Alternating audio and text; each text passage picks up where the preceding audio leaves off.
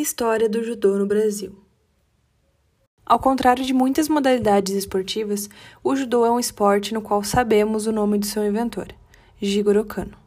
Ele teve uma carreira baseada em dar aulas de inglês e aulas de judô, podendo até criar sua escola, a Kodokan. Serviu de inspiração para muitos atletas, como também teve vários mestres que lhe ensinaram as técnicas que ele desenvolveu e adaptou, criando o judô e se baseando no código moral com oito princípios básicos: a cortesia, coragem, honestidade, honra, modéstia, amizade, autocontrole e respeito. O esporte rodou por alguns países, mas apenas por volta de 1922 o judô chegou no Brasil.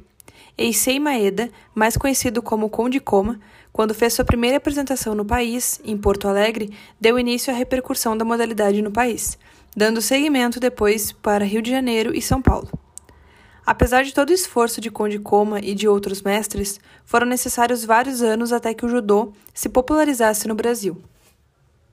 O processo realmente começou em 1938, quando um grupo de japoneses desembarcou no Brasil, Tendo no comando o professor Ogawa, eles fundaram a Academia Ogawa, que passou a ensinar a modalidade. A partir desse momento, o judô ganhou força. O Brasil é o quinto país no mundo em território, dividido em cinco áreas: Sul, Sudeste, Centro-Oeste, Nordeste e Norte. Observa-se que os primeiros japoneses que chegaram foram para São Paulo, norte do Paraná e também para a região norte. Posteriormente migraram para a região centro-oeste nos anos 60 e 70.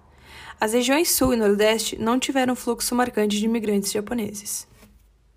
De acordo com o sensei Jomar Carneiro, faixa preta em jiu-jitsu e faixa preta em judô, o judô usa a luta como meio, já o jiu-jitsu usa a luta como fim. Ou seja, enquanto no judô encontram-se diferentes meios para se conseguir o ippon, no jiu-jitsu a busca é por finalização.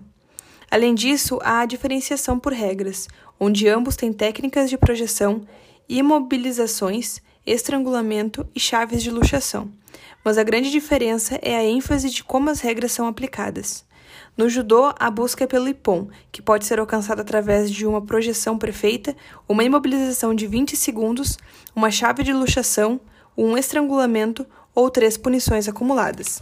No jiu-jitsu brasileiro, a busca é pela finalização, pela submissão do adversário, mas ambas as lutas podem ser vencidas por pontuações. Não se precisa vencer por ippon no judô ou finalizar no jiu-jitsu para se vencer em combate, pois existem pontuações em ambas. O judô é o esporte individual que mais deu medalhas olímpicas para o Brasil. São 22, sendo 4 ouros, 3 pratas e 15 bronzes. Essa história de vitórias iniciou em 1972, quando o japonês naturalizado brasileiro Chiaki conquistou o bronze nos Jogos de Munique. Depois de 12 anos, o Brasil voltou a fazer parte do pódio com três medalhas. A de prata com Douglas Vieira, sendo a primeira vez que um brasileiro chegou a uma final olímpica, e outras duas de bronze. O primeiro ouro olímpico veio com Aurélio Miguel, em 1988. Entre os anos 90 até 2016, o Brasil conquistou e fez parte várias vezes dos pódios olímpicos. Além das 22 medalhas olímpicas, o Brasil possui 44 medalhas em mundiais sênior 9 em mundiais sênior por equipes, 61 medalhas em mundiais júnior e 20 em mundiais juvenis. Nos Jogos Pan-Americanos, são 97 laureas. Por tudo que foi apresentado, percebe-se que a seleção brasileira de judô conquistou respeito por onde passou e onde passa. O talento dos atletas, juntamente com a estrutura proporcionada pela CBJ e os resultados consistentes em diversas categorias, são o cartão de visita da modalidade para adversários, torcedores, imprensa e patrocinadores.